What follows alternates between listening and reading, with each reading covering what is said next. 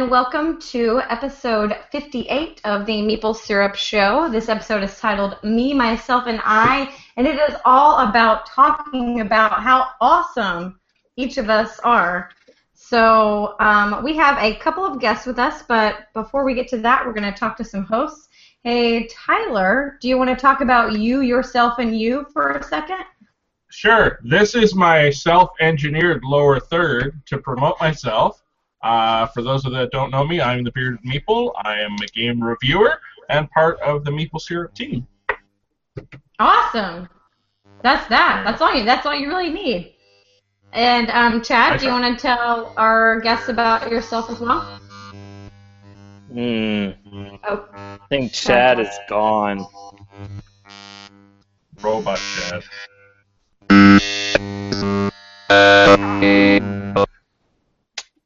That was the sign sent. that was interesting. to my, my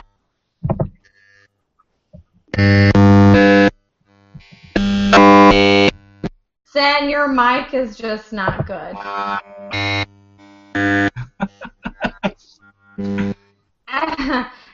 Evan, yes. My name. My name is Evan Derrick. As you can see, our lower thirds aren't working. There we go. there we go. So we made our own lower thirds. See that? That's at Evan Derrick. That's my Twitter handle. That's what you call self promotion. Uh, I'm a game designer. Uh, I designed Dark Moon, which Stronghold Games published uh, earlier this year. And yes, so And we, and we should talk about um, the experience of that more later. Absolutely. Um, I am your regular co-host, guest co-host. You can't. That's in pencil, but that's my lower third. That's my lower fifty percent. Here's my lower third, right Oh, here. Oh no! So that's great. So um, Sen has a couple of. He's having some mic issues. So um, Tyler, why don't you talk about what you've been playing lately? Is there any new games that you've played? Anything that you're excited about? Have you gone to any awesome conventions? There are a couple things actually. Uh, just the last day or two, I got Kodama from Action Phase Games to review. Uh, Lance, the Undead Viking, sent that to me. I played it at Grand Con, loved it, and now I get to review it. Um, I also got Stack in the mail. It's a nice little abstract game. And I got Oh, I one that I'm actually really excited about. It's called Vasty Wilds. Um, I'm going to be doing a review for it in the next couple days. It's a tile lane game, but as you lay the tiles, the thing enacts, and you're there's like a little mouse, a frog, and you're creatures of the woods, and you're battling, trying to get objectives. It uh, it was really neat. I liked it. So before we get to Evan and what games he's been playing, Tyler, let, let's talk about Kodama for a second. So this is a game that was originally Kigi, um, that was on uh, DriveThru um, by Daniel Solis. He designed it, and actually um, a thousand people went ahead and purchased the game through I was one of them. Right, exactly. I, I played it, um, and it was originally themed as kind of an artwork and brushstrokes game. But I love the um, asymmetrical placing of the cards on your own sort of personal tableau. But the game has changed a lot since then. Um, have you gotten the chance to play it, or did you just get it in? Uh, I have played it. Um, the improvements are really nice in the game. Um, I love the fact that the, the problem with Kigi is as everything built, built, built, most people ended with their trees being destroyed, and that would really affect the game. So right. now so when they got so long. Right. When they got so long, they would end up being pruned. Also, um, you could place on anybody's tableau, not just your tableau. So they did change that. Yeah. Um, and the publisher Travis of Action Phase has hesitated. He's like hesitated to use the word improvement because he felt like Kigi was a good game, but they felt like they wanted to publish a different game. And the more and more they played it, they saw that developing into the different game, which is Kodama, which is in sort of the world of Princess Mononoke, which, if you're familiar with that, um, if you are interested in anime or manga, then you know that Kodama are those little little woodland spirits. Um, so the the theme is to me super adorable. Um, and absolutely, like even if you already have Kigi and you love Kigi, you might also enjoy Kodama. So um, that's a like a really cool design story. Like Daniel literally just designed two games. You know, I designed this one and I designed this one, but with the help of a publisher. Obviously, they helped develop that game. Um, Evan, what have you been playing recently? Well, I can tell you what I've not been playing. My copy of Kingdom Death Monster, which has not arrived yet. Oh no. so after, uh, for people who might not know, Kingdom Death Monster is a disgustingly expensive game that I that kickstarted three years ago. Uh, it has these gorgeous minis, and it costs like four hundred dollars. It's ridiculous, and I couldn't help myself, and I pre-ordered it, and now I'm sitting waiting, and Bless I don't have you. it yet. That's a mortgage payment. Bless you. That- Not really, that is a but payment. not. It's like a car payment. But yeah. So I've been playing that, and honestly, most of the time I play prototypes. So that's what I've been playing. Do you have anything in the works right now that you I want to talk about? I do have something in the works. Um, I have a detective game set in 1940s Los Angeles, which is filled with corruption. All the detectives are corrupt, and it's actually a game where you solve mysteries. It's not a deduction game at all. There's actually mysteries that you solve, and uh, that's under contract right now, and we're developing it and getting it ready. And it is awesome. That is awesome. Hey, so we actually have a question from the audience for you. Um, Sir Bob said, um, "Have you have you played Dark Moon during a lunar eclipse?" And he also, um, I guess, says a statement on this is he's two drinks in. So I don't know. Yes, I have played Dark Moon on the Lunar Actually, Eclipse. te- tell tell the audience, um, for those that don't know, the story about Dark Moon. I know the story about Dark Moon because I volunteer. I love Stephen Buonocore, and I volunteer at the Stronghold Games booth, and I know the full story. And I'm like your secret weird fan, but um, you you tell the audience what what went on with that. Uh, so I'm a huge uh, Hidden Traitor fan, and I love Battlestar Galactica, but it takes four hours to play if you're lucky, and takes forever, so it's very hard to get it to the table. So almost as a on a whim, I designed a kind of a one-hour version of Battlestar Galactica with dice, and I called it BSG Express, and I made a print and play package for it and released it online, and apparently it was actually okay, and people downloaded it and liked it, and I mean, I think that it was more than okay. Obviously, people uh, really liked it. And so Stephen Buonocore, bless his heart, picked it up and we rethemed it because obviously we couldn't get the Battlestar Galactica theme. So we rethemed it as, as Dark Moon, and it's been doing very, very, very well. So it's pretty exciting.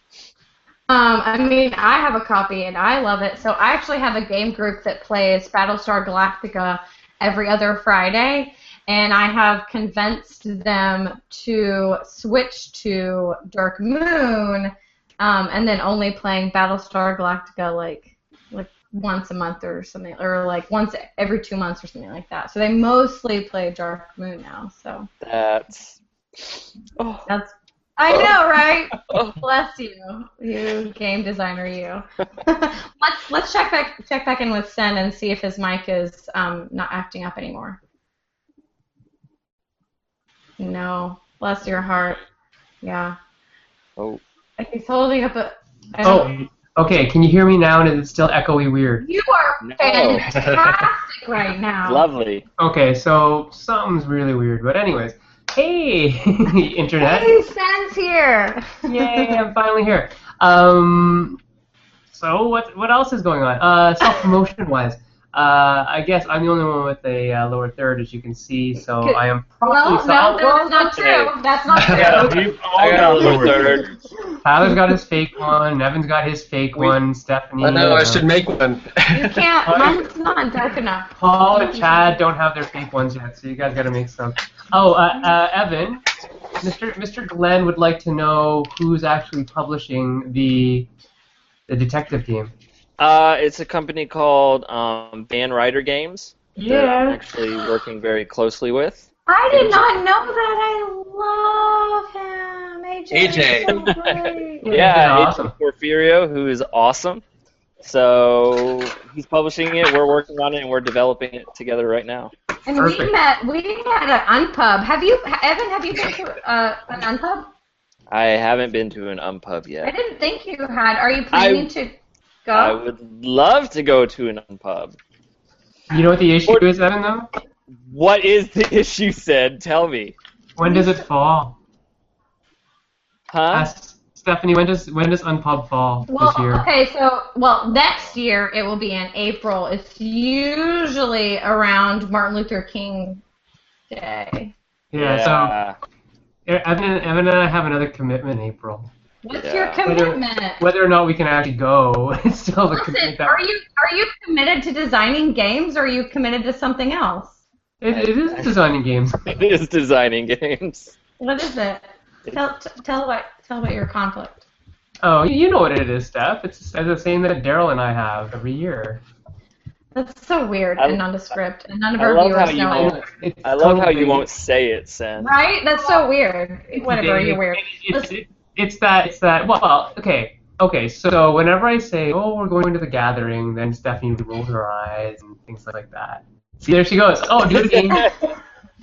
I'm sorry. Why why aren't you coming to the gathering? Why how, how hasn't no one invited Stephanie to the gathering? Nobody has invited me to the That- gathering. Well, some uh, well, no, no, no. I mean, it's it's not just that. It's possibly because we haven't had uh, invites for the last two years. So So the so the unpub might not always be. This is the first year that it was in April, and it was weird because it was like we couldn't secure the date again, and there was concern with weather and stuff. Now that it's in Baltimore, but the unpub there are actually we are considering. And by considering, I mean like heavily considering branching out to having an unpub west, also an unpub south. So there will be multiple chances to do this. and, and Unpub Canada? Canada. Yeah, no Unpub Canada. Sorry. How about. Unpub? Uh, Oh, no. Tennessee?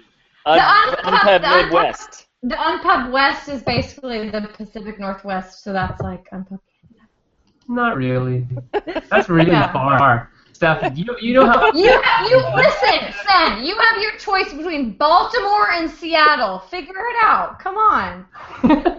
I, I like Seattle. We'll go to Seattle. Okay. Are you gonna, gonna be in Seattle? Maybe Maybe.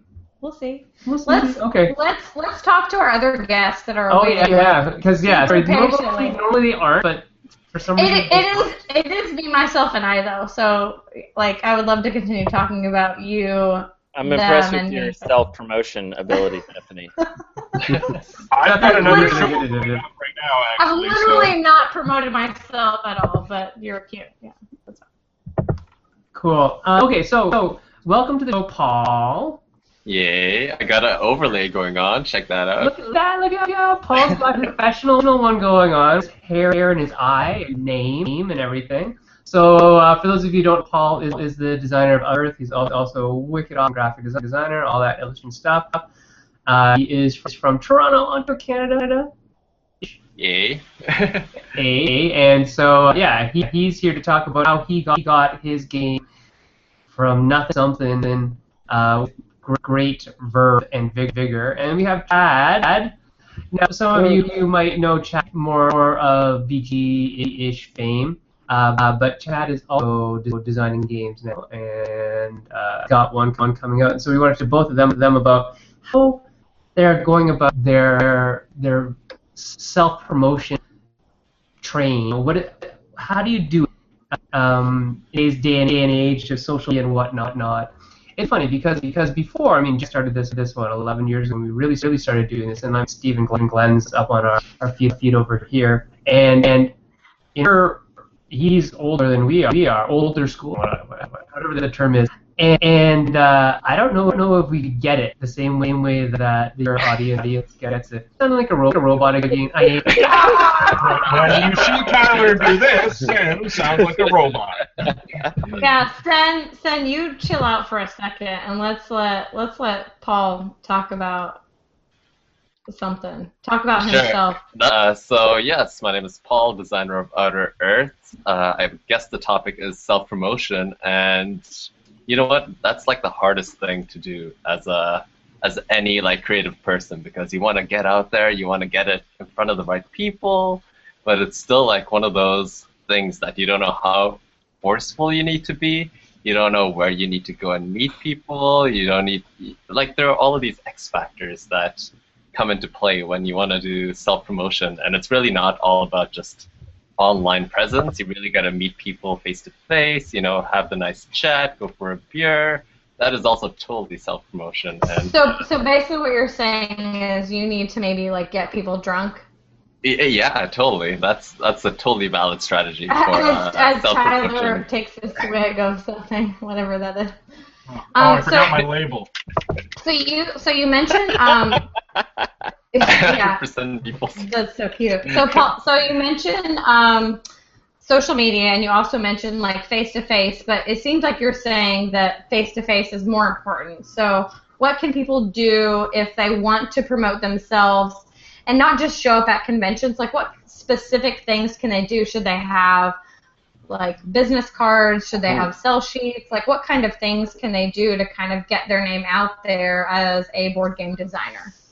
Uh, it really depends on where you're at as a board game designer. Uh, when I went to Gen Con, I uh, I was a part of Tabletop Deathmatch, and that got me really like out there as in a topic to talk about. But now I that's, like, actually, yeah, you can you easily know, talk about it. it- it- you know, the number of impressions are obviously going to be great if you can make it into getting on one of their YouTube videos. So that's yeah. But, But if you also have a game that you've designed, now I have Outer Earth, I use that as the business card. So suddenly I'm going to a lot of publishers. Like last Gen Con, I went uh, and set up meetings with around 10, 11 publishers, and I gave them my game and a business card as a token of this is what I can do as a graphic designer and a game designer. So it's so you but you were kind of like a double threat then. So you also had not only can I design games, but also even if you don't care for this game, if you're looking for someone to graphic design, then you can reach out to me. So yeah, totally. What was your percentage of people that followed back up with you, like people that specifically reached out to you after you handed them your information? Uh, most of them, like we've had email chains going, and that's how I set up the specific meetings. But uh, I think I landed at least two jobs from just going to the last Gen Con, and it's That's really great. yeah, it'll probably just grow as my portfolio gets bigger. For I mean. I feel like that's baby steps. So yeah, absolutely. Um, I'm gonna jump. Oh, we'll get back to you, but I'm gonna jump back over to Paul or to Chad. Sorry, Paul. Chad. So, what's your experience with um, getting out there? How do you how do you feel like you best promote yourself, or do you have any advice for people to promote themselves? Yeah, I mean, I guess my situation is a little different because I I, mean, I don't guess really. go ahead and introduce yourself first and say kind of like what you're about and what what do you have going on. Yeah, I'm. My name's Chad Krizan, and my main role in the industry is I'm the advertising manager over at Board Game Geek. So I interface. It's like a tiny, tiny like website, like a few. Yeah, yeah, yeah. are on it. yeah, my I interface between publishers and Board Game Geek for all their marketing on Board Game Geek. So for me, my situation is a little different. I don't really consider myself a designer so much as I have one game on Kickstarter right now where I had one idea that I thought, oh, I want to play that. And so I came up with the game. And since I already have those relationships in place with publishers, it, it was pretty easy for me to communicate and that sort of thing. So maybe my situation is very strange So for this sort like of thing. people mostly come to you because you have a role and a position, so you don't feel like you have to really put yourself out there as much as you're just kind of helping other people put themselves out there. Yeah, for me, it's more more that sort of thing where I have several friends that design games much more than I do, where I can kind of hook them up with the contacts, the people that they're looking to get in touch with, that sort of thing. Um, so yeah, it's a little different for me. We have a couple of questions. Um, so someone asks, is there going to be a proto- prototype store on BGG at some point? Um, feel free to say I don't want to give out this information if that's not something you're comfortable doing. But um, if you can give us the inside scoop, then that would be Mm. really cool. Do they mean like um, board game bits and that sort of thing for sale in the store? Yeah, I think um, it, it seems like they mean more like yeah prototype parts and stuff. So Yep. Well, that's a funny question because today we just had two pallets arrive from Panda Games uh, where we have plastic cubes and plastic gems. We have some metal cubes that'll be going up in the geek store.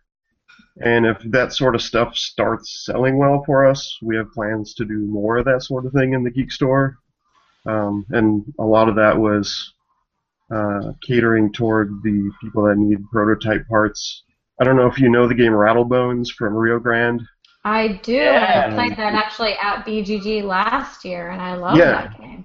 Um, we're currently getting those dice made for the geek store, just blank colored faces with those dice, so you can pop different sides into the Right. dice. There was Which will be- actually kind of a Kickstarter for something sort of similar to that, but I mean, Mhm. Stephen Glenn was really the first person that I saw that did that and kind of did it well. Um, and I love that aspect of the game, and I encourage people, even if they didn't enjoy the gameplay of the game, that that is something that, like, even as a game designer, is worth it just to purchase the game, just to have those parts to kind of play around with, because Yeah. that was like that was something that's really neat and um, interchangeable and really cool. Yeah, that was my first thought when I played that game. Is these need to exist in a form people can just purchase the dice for prototyping. So I played it. I played Rattlebones that night, and the next morning I emailed Rio Grande Games to figure out how to make that happen. So those should be coming pretty soon as well. That's cool. So you're like the anti me, myself, and I. You're like you, yourself, and you, like 100%. you're like, how how can I make you? How can I make you everywhere? so that's really cool. Um, Evan, do you have a question for Chad? Yeah. So Chad, um, you're the game you have on is it on, it's on Kickstarter right now? yep. This is your chance to self promote, man. Show us how it's done. Yeah, I'm really bad at it, so here it goes. Um, so my game is it's called Prospectus. Um, I'm a huge stock market game fan. Um, sorry, one of the comments just made me laugh. Um, uh, I'm a huge stock market game fan, and I wanted to design one that took everything that I like from the ones that I like and rolled them all into one game, uh, while also making it a game that's exciting for other people. Most stock market games are kind of the boring Wall Street, which is exciting to me, but for a lot of people it's not.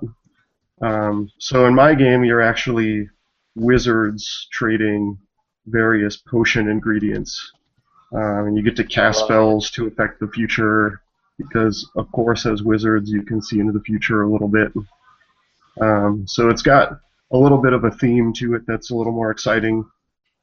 You know, for me, Lords of Waterdeep was kind of a light bulb. How all the people that thought worker placement games were boring and dry suddenly thought Lords of Waterdeep was the best game ever, just because it finally we finally got a game with a theme that people were excited about. Um, I mean, I love Lords of Lords of Waterdeep, and it's not because of the theme. I love D and D, but that it, it's the worker placement aspect that I really like. Yeah, same here. Um, but I also realize I'll- for a lot of people, it is the theme where they thought all these worker placement games were dry and boring, which is That's kind true. of Yeah, which is kind of the rap that a lot of stock market games get. I think that that sort of game. People usually don't like doing their own budget and finances, and they have someone else do it. So why would they want to play a game about Exactly. that? Yeah, totally. Um, What's the Chad? What is the cool hook in your game? What is the cool thing that comes with it that is awesome? Yeah. So when I first started designing it, I love the cube tower from Wallenstein, Shogun, Amerigo. Yes. the cube tower that Queen uses.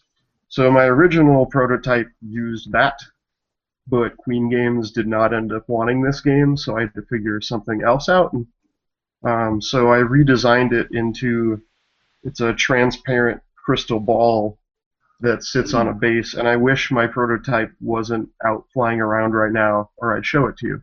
But Well, you those those that are watching, you can go to Kickstarter right now and you can look up Prospectus, P R O S P E C T U S, and you can kind of see what um, what he's talking about.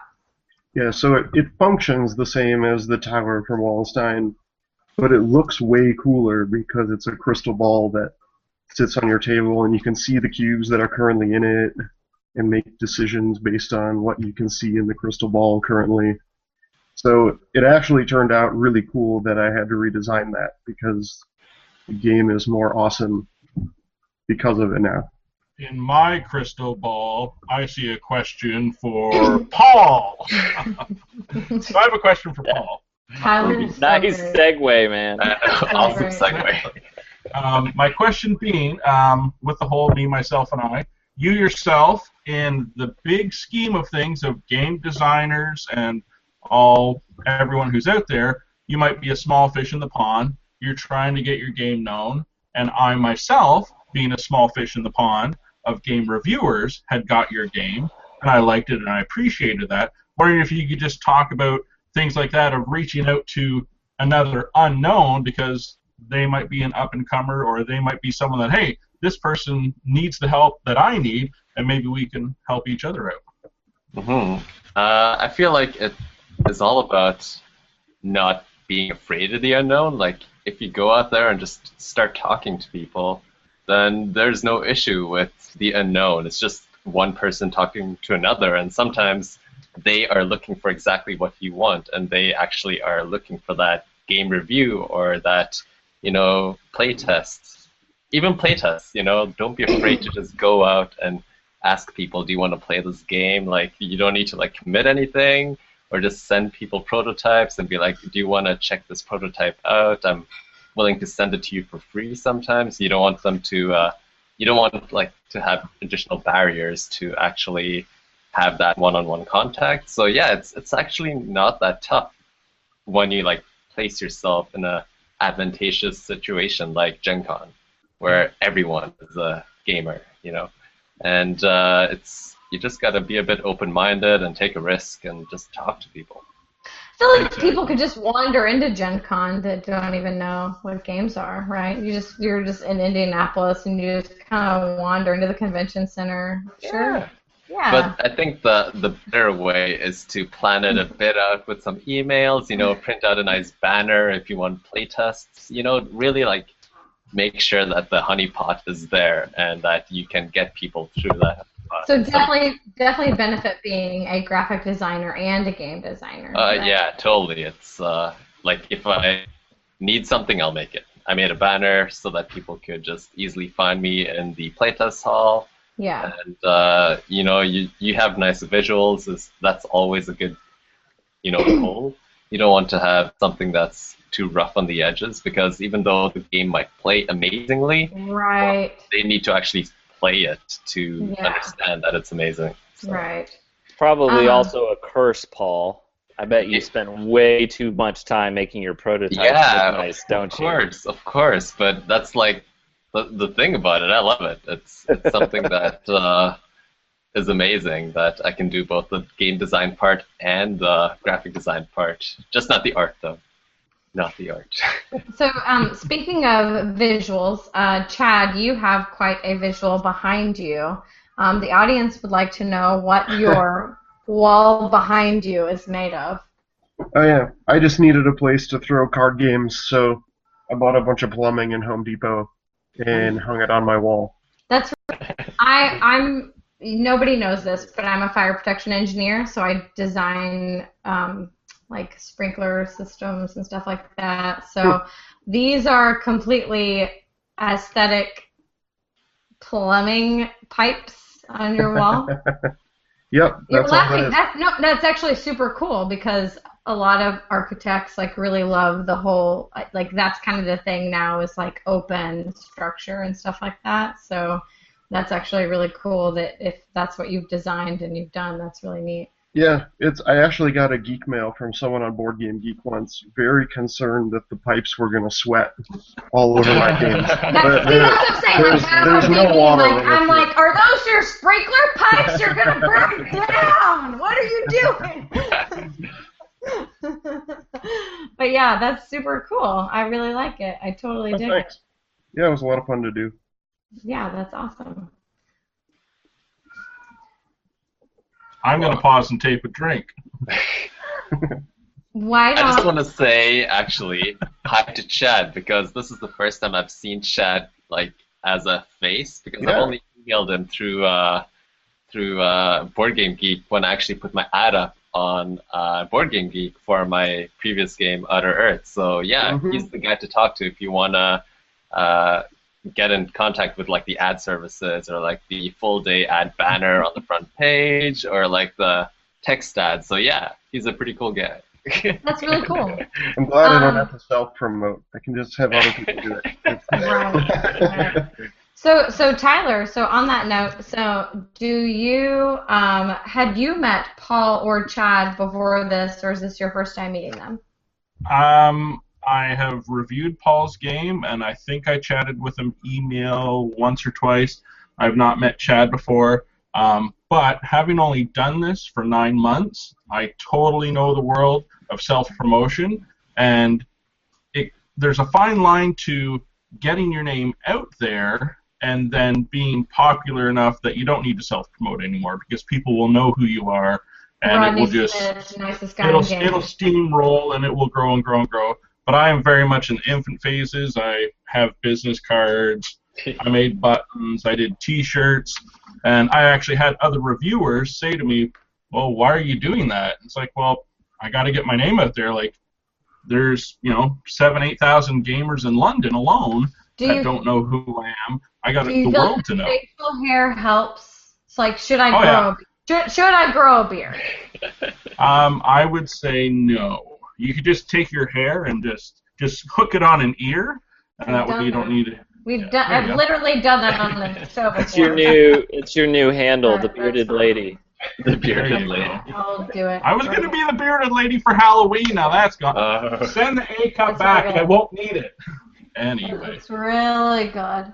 Looks really good. Um, so yeah, self promotion is good up to a point, but um, my big thing is 20% of the games will get 80% of the market. Just like a lot of advertising things, there are so many great little games out there that need the help. So I am totally fine uh, promoting them, and so small companies will be like, "Oh my goodness, we want you to have our game because you're going to tell you know 3,000 people about it."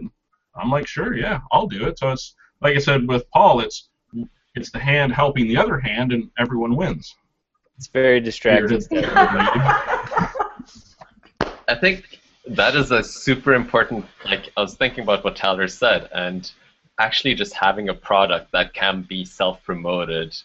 So it's you're you're not just selling yourself as a hey, uh, I'm a game designer, and then you have like uh, some like I wouldn't say half-assed, but like not complete things or things that don't show you in the proper light. You know, you have to have something that backs you up as a game designer or a a video reviewer, you need to have a channel with a bit of, I guess, content to then actually start some self-promoting. So get some stuff out there before actually getting all of those business cards or getting all those buttons. Excuse me. Oh my goodness. That's that's gonna be your beard. You are so cruel, woman. The kitten. Keep Uh, going. Come on, you guys are professionals. Let's do it. Chad, Chad or Paul, have you guys harnessed uh, social media at all to self-promote? The power of social media. Chad, you want to go first? Sure. I mean, I guess I'm not a huge, I'm not big on social media stuff myself. Not because of self promotion reasons, but just personally, I'm not on that stuff a ton. Um, for me, a lot of, again, a lot of the promotion stuff is is through Board Game Geek and through mailing lists and and stuff like that. But that's more on the publisher end of things rather than personal end, I suppose. Um, I know for my Kickstarter, I got some of the pledges through um, social media, just posting to Facebook and Twitter um, and stuff like that. But of course, it only goes so far at the same time. You need to be in a lot of different places. Paul? Uh, I, I guess I've used it more. I, uh, I enjoy po- uh, posting every now and then, but a cool thing that happened today actually was that uh, on Twitter, Going Last, a podcast, they uh, tweeted to me. They said that they really enjoyed Outer Earth and that they wanted a copy. And then I checked their podcast out because they were uh, talking about it on the podcast. And yet again, it becomes like this free flowing conversation where you use social media just not to promote, but to interact with people. And that's also what Board Game Hour does. So, uh, Board Game Hour is a really cool thing on Twitter where a topic occurs once a week and then everyone just tweets their, uh, you know, like talks about the questions that are being brought up. And it's, uh, it's a great way to also self promote because you're being active in the community and you're talking to people that are relevant. It's okay, Paul. Don't send them a copy. I'll just send them my copy because I really didn't like it. Oh man, I'll save on shipping. You do it. Send me a copy. Listen, I'm on like a million podcasts. Come on. Actually, I don't. I don't ask for games ever, but I am asking for a game. Do I? So is that all it takes? I just have to tweet about it. I just have to be like, this game looks neat, and then they had be like, played it. Like the hosts had played it, and the other host wanted a game, so so, I, they so I just, knew. I just have, I just have to say I've played it. Well, they're still buying it though. in a weird sort of like integrity thing. I don't know why, but like I feel like I could just say I've played this game, and then you'll be like, oh, I will send you this game, and then I'll help you promote that game, right? That's that's what you're But they saying. already did the promotion part, as in they talked about it on the podcast, and the dude was like, "I want, I thought this game was awesome. I want a copy." And then I, I redirected them to the shop. Aha! Redirected them. Yeah. But yeah, I, I feel like, uh, you can only go so so far by sending out free things, but actually having a product that people want to buy and uh, like it sets up that extra barrier that people want to like explore and uh, you know what? It's better on your budget too. You don't want to you know spend too much on sending out promotions that might or might not work. Yeah, so um Chad, do you feel like um so you have a game right now on Kickstarter, so did you spend a lot like how many prototypes did you make? Did you send out a bunch to reviewers? Did you um like what if you can say what portion of your budget did you spend on that? Was that like a large portion or did you just kind of hope that your game if you could just tell people about it or maybe send them print plays that that would work? Yeah, um, a couple years ago, um, when the game got fleshed out enough to do so, I put print and play files up on Board Game Geek for people to download.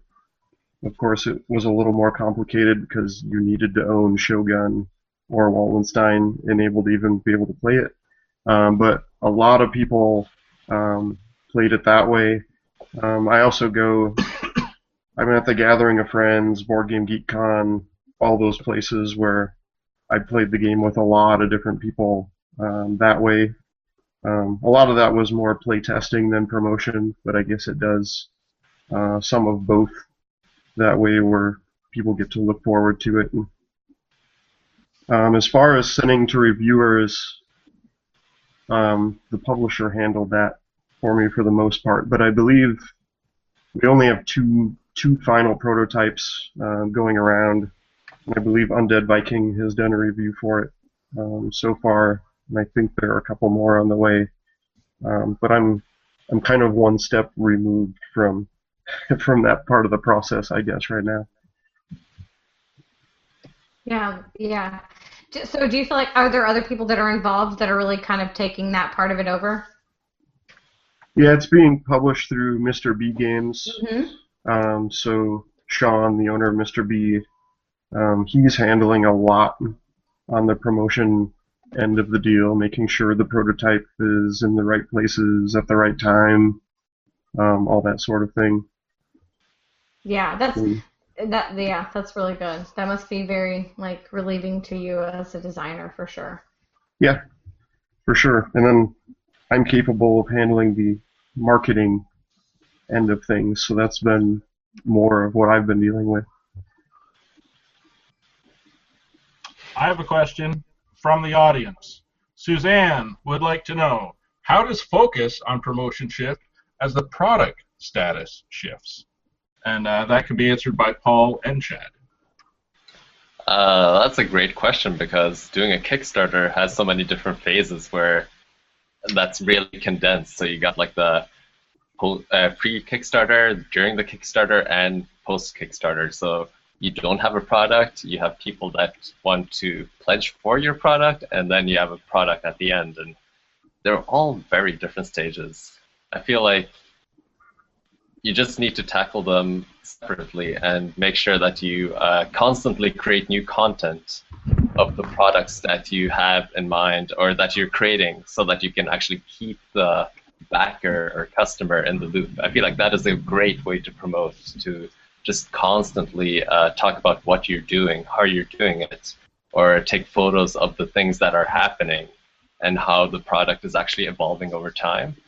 So even on that note, you can even uh, go back to the customers and backers and actually implement their feedback if it's not too late in the final product. So you have this uh, gradient of uh, stages where you can actually interact with people and talk to them about your game, and it's it's really cool actually how that gradient changes how you promote yourself and how you talk to your backers. Because right now I'm talking a lot about shipment to people because uh, a few of my Australian backers haven't received their copy of Outer Earth, and I realized that it was a mini like blip in the system, and I hadn't sent my Australian backers the copies, so I sent quite recently. And yet again, it's it's a different way of, uh, I guess, talking slash promoting, but it's something that you need to take care into consideration in one of these processes.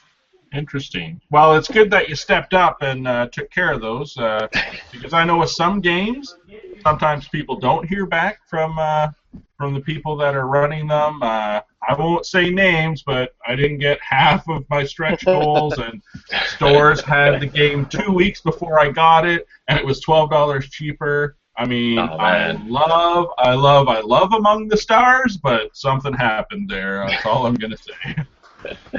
Uh, Chad, any thoughts on uh, on what uh, Paul was talking about? Yeah, I think that um, that constant stream of information is kind of the key, because you're competing with so much stuff these days. Um, if you kind of shoot it all out there at once, people get the information and then they kind of forget all about you because ten other Kickstarter projects started the next week, uh, and and focus got diverted. So for me, I kind of planned out a calendar of I'm going to do a designer diary blog post on this day, and on this day we'll release this image, and on this day we have this slated to go out. So I planned it all ahead of time to make sure I wasn't scrambling to come up with stuff on the fly. And then sometimes you also get the questions from Kickstarter backers where you can add more stuff on the fly to respond to their concerns or things they want to know more about. Um, but definitely, just keep information flowing constantly is is a big key. Evan, Evan, is your mic still working? I haven't heard from you in a while. Take the floor, sir. Yes, it's working. So uh, here's a um, here's a question. yeah, Do you like that? Do you like that? I did. I have a question if you don't. And now he froze. That's funny. Okay, All right, I so guess it's up to you, Steph. yeah, yeah, I was going to ask. So, um, I was going to ask to Paul and Chad. Um, so, what is your final? Um, if you are obviously, if you want to promote, um, what are the essential tools that you should have in person whenever you go to conventions or if you go to events? Um, I'll ask this to Paul first and then Chad. Um, just what are those things that you should have with you? Are there is there anything? I mean, obviously you should have something prepared, but is there anything that you should have um, that is editable and flexible, like on the fly, also that um, you should have with you whenever you're going to conventions to help promote yourself? hmm Uh, Outside of like an actual physical prototype of a game, right? So just outside of that, okay, I would say for sure a business card. Make sure that all the information to, information is updated and good to go. Does it need to be cool, or can it be just a standard business card? Does it need to stand out? cool. It, it helps, but as long as the information is on there, you can even do a napkin, you know. Uh, And, but- yeah, just just write it on there and like get it out. but even better is actually just to have data, so you can add people on the spot without actually having that physical business card trade. I might lose the business card. It's so easy to just look someone up and find them on Twitter on the spot. So, so you, that, so, you, so you should stalk people. Is what you're telling me. You should stalk them in front of them. You'll be like, oh yeah, are you on Are you on tw- yeah, just, just this over here, you know? That's how you can easily get someone on your like list for sure without actually. r- There you go, Tyler. Add that right What now. if what if they're not on Twitter or Facebook? Email. If you have their email, then you So can you get a mailing say, list Hey, going. what's your email? I'm gonna send you some information. Is that what you but say? but you need your first like mini pitch. You need to make sure you have your elevator pitch about what you do, how I can be of a service to you, or why you might be interested in what I have to offer. So it's really a uh, you know what? If you're interested, I'll give you my information. If not, then okay, we'll we'll walk ways and uh, So it's like think too much about date, it. it's like dating. Yeah, totally. If you're good at dating, you'll probably be amazing at this. I'm Remember, like great at stalking. Oh. okay, maybe not dating, but like speed dating. That's when you need to do the quick pitch and really sell yourself in five minutes. But here it's like 90 seconds you need to sell yourself. Yeah, Even less. Yeah. yeah, that's good. Um, Chad, do you have anything to add to that? Anything outside of what Paul said? Um, anything you do different? I know that you're kind of coming at it from a different side of things, so you probably have a different experience. Yeah, I feel like I'm such a bad person to have on this subject. But I, I, I agree with you. I am the worst at self-promoting myself. So um, I know what I've seen other people do. Um, I have some experience in this since Board Game Geek is publishing the line of micro games. I, some experience from the publisher end of things.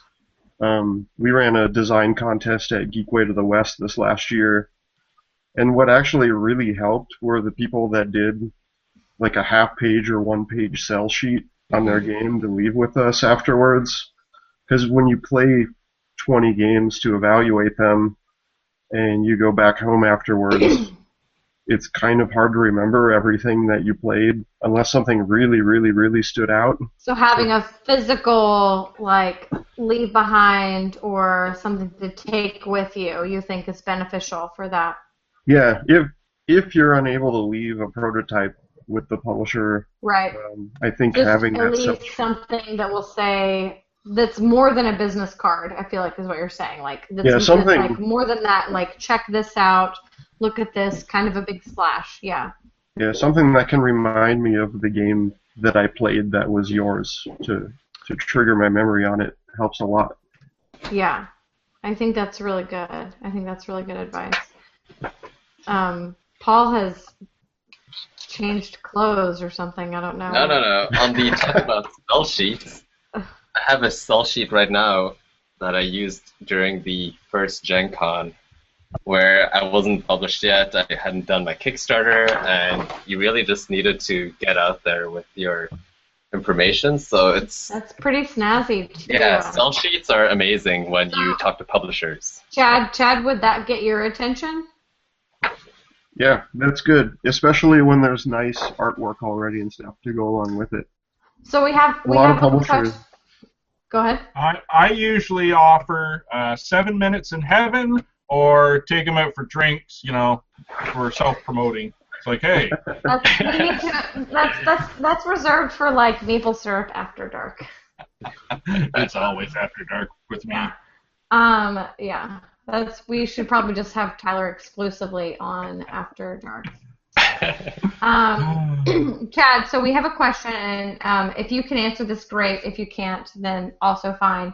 Um, so people are curious, and I know this will be different for different campaigns, but um, they're asking how effective are BGG ads? So I don't know how involved you are with that specifically, but if you can kind of speak to that. Yeah, that is that is very specifically what I do. Okay, So, great. um, Kickstarter ads, in particular, have worked very, very well. Um, I don't have data on the top of my head, but um, I will say I've worked with over 300 publishers this year on promoting their stuff via ads on Board Game Geek, and about 90% of them come back to us for their next campaign. Um, so I know that the click-throughs to the Kickstarter are very good, and based on the way publishers return to us, um, it indicates that they're converting pretty well uh, for them on their end of things as well. Well, So- but what what what types of publishers is it? Um, because there's a huge difference in the marketing budget of someone like Fantasy Flight Games, which I guess they're not really kickstarting a whole lot, but Queen Games, as a, as opposed to someone like Minion Games. I can add a nice comment to this because I did Board Game Geek Yeah, ads, and uh, for me as a small publisher, like I only spent uh, 600 bucks ish. So it was a full day takeover and a 30 day constant promotion throughout the other posts and pages, and I did a bit better than breaking even. And if you think about it, if they are new backers and you break even, they'll probably talk about the game to other people. So I would say it's even better than breaking So- even. So you're saying like even if they don't go, I'm gonna back this game on Kickstarter, that the awareness is at least there, that I know that Yeah. this game exists and I've heard of it. And I think that is actually really powerful. That's a really good point because even whenever I bring up a game in my FLGS, I'll say, and they, if they've just heard of it and they know nothing about it, the fact that I've brought it up and they're like, oh, I've heard about that, that's like instantly a thing. And then they almost they almost instantly think it's a good game because they have validation from someone else just even bringing it up and talking about it. So I think that yeah, if you if you for one could break even and then plus the added bonus of the potential awareness outside of the Kickstarter, which most people are also shooting for. Some people are not. Some people are just doing limited runs for Kickstarter, but most people are looking to sell games outside of Kickstarter and into retail and do a second printing or like a big printing or expansions and stuff like that, then that is definitely powerful. Yeah, so mm-hmm. breaking even is actually not that bad. And you know what? You need to spend money to make money. So make sure that you are willing to pay up for these ads and Paul like, has my heart right now. you can't just skimp on ads. You know, you can't only get the small stuff, and you can't only go to like uh, side websites that aren't Board Game Geek to not pay for the quality stuff. If Board Game Geek is where your audience is and where all the gamers are, then you need to go there and promote. And if that costs money, then yet again, you you have to make sure that you've designed a well ad and make sure that that ad is visually striking enough to actually get those clicks. Even yet again, visuals matter and uh, that's how you get the clicks through your through the ad to get to your uh, Kickstarter. So yet again, the ads work. Yeah. and that's That's it. and that's So a big Ch- part of Chad, are you Chad? Are you involved at, in the um, in the design of the ads at all, or is that something that's completely user submitted? Or some publishers. I'm a graphic designer on the side as well, so Mhm. some publishers have me do their ads for them. Most publishers create their own ads, um, but a really important part of my job is giving them good feedback on the ads that come in. or feedback on their Kickstarter in general. A lot of times. So if you Um, see something that comes in that you feel like personally might not be as effective based on the data that you have, you might say that maybe we could do this and that might be more effective. Yeah, I mean it's it's not in my interest to waste anybody's money because really I would like because I would like it to be effective for them so that they're successful and and can come back and advertise again later. That's uh, an I mean that's an added that's an added service that actually um, most websites do not offer. Um, I mean Google, you literally submit your ad and it's you pay money and then this is your ad and whatever you submit, they're not going to go, hey, that's not very good. Yeah. You know, that's like you you just pay amount of money and Yeah, they take your very- money and then if it's not effective, it's not effective. So there people are actually getting a completely additional service if they submit an ad with you that you are going to say, hey, this maybe we could do something different and this might be more effective. This has worked out for other people. That's really Mhm. great. And there's a lot of Kickstarters that come to me where I actually advise them don't spend money on ads for this one because it's not going to work. Because you know, when you see enough Kickstarter projects, you can kind of see by looking at it or how the first week went. Yeah. Totally. Or I'll or I'll advise them see how the first two weeks go. If it's going well, take out some ads and keep pumping traffic at it. If I could make But- a fantasy Kickstarter team, then I feel like I could be like really successful. I would I would go so far to say that in today's internet age, YouTube, all the different board game channels out there, you have people twitching, periscoping. I would say we have enough talented people that you can actually start making good board game commercials, so to speak, that you can get out there to put into people's shows and say, hey, not just a oh yeah, here's my my game, da da da, but actually do something creative to really promote a game. Just saying. Mhm.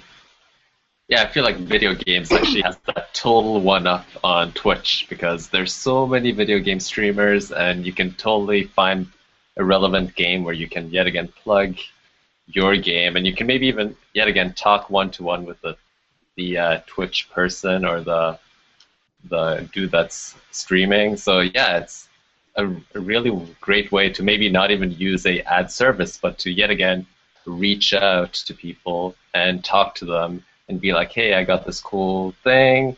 I feel like your uh, viewers would really appreciate something like this. How can we work this out? You know, they probably don't have a business model for putting ads on their uh, stream, so maybe even just talking about sending them a copy of the game, or you know, just giving them another favor. So it's a different way Twitch, of Twitch has been an interesting like big boom for the video game industry, and I feel like the not equivalent but like kind of consolation prize has been Periscope for board gamers because it's something that we can do quick and easy. you don't have to have like a huge following.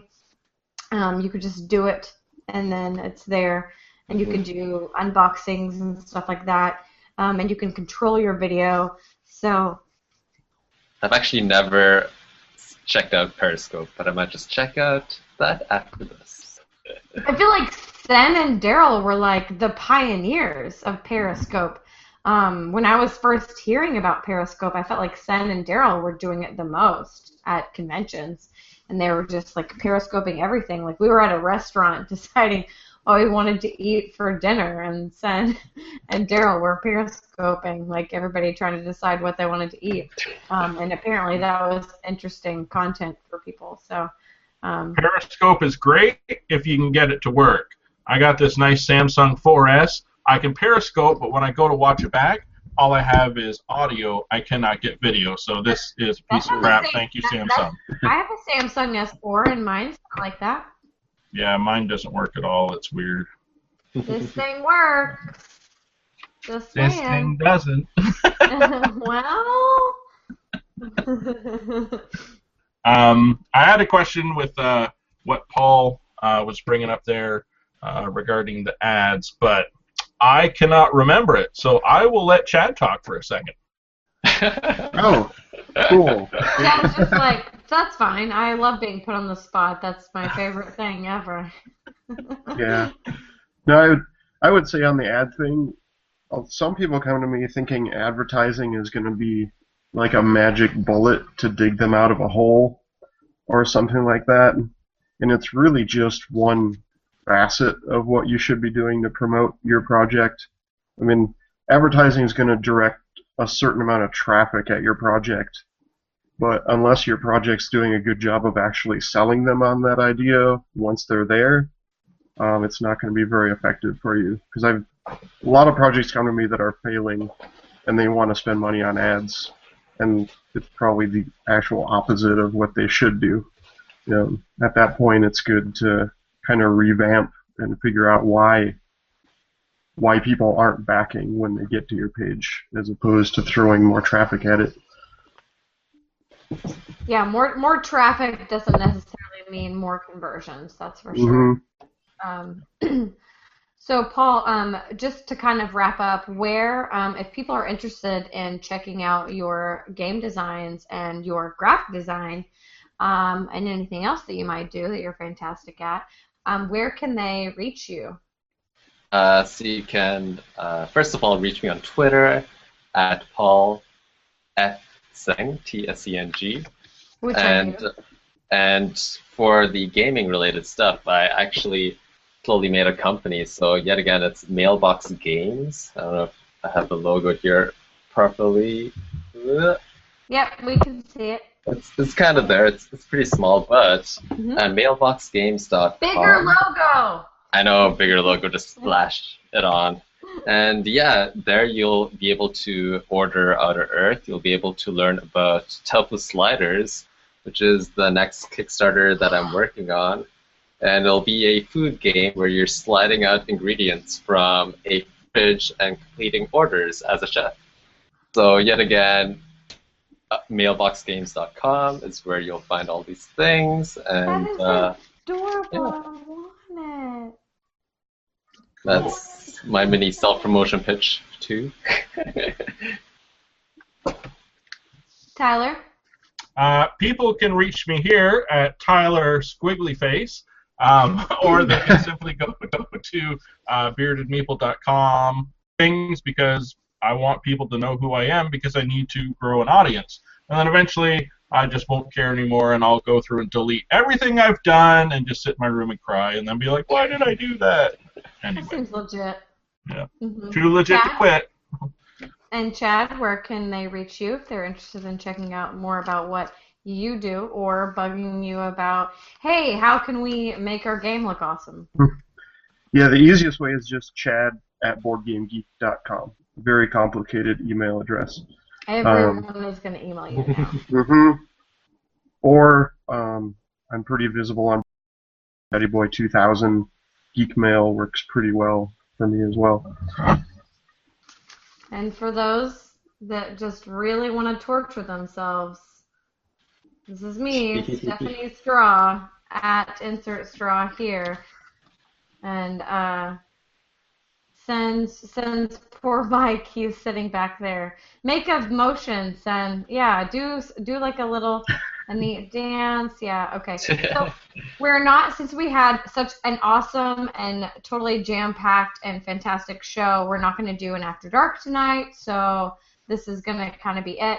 Um, but ab- it would be so great if Paul and Chad and Tyler and Evan would join Maple Syrup along with me. I'm inviting myself on to another show, and then maybe we can do an after dark where we can kind of drink and just talk about whatever. Not necessarily, but like I will be drinking. But also everybody talk about whatever. So I love talking about stuff. I love the great, drinking part. great. See my people.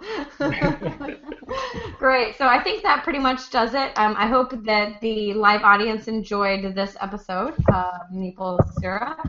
Also, um, those that are watching this back, uh, thank you for checking it out. And so sorry that you couldn't join us. Please try and join us every Wednesday at uh, 10 p.m. Central. That is 8 p.m. Pacific and 11 p.m. Eastern. And we don't care about any other time zones. Thanks you guys so much for watching. Hopefully Take Sen's gonna do. If Sen's not gonna do an outro, then we just kind of have to like dance until he does. Yeah. So does anyone know? Can we do we do the national anthem? Is it like? um, Oh.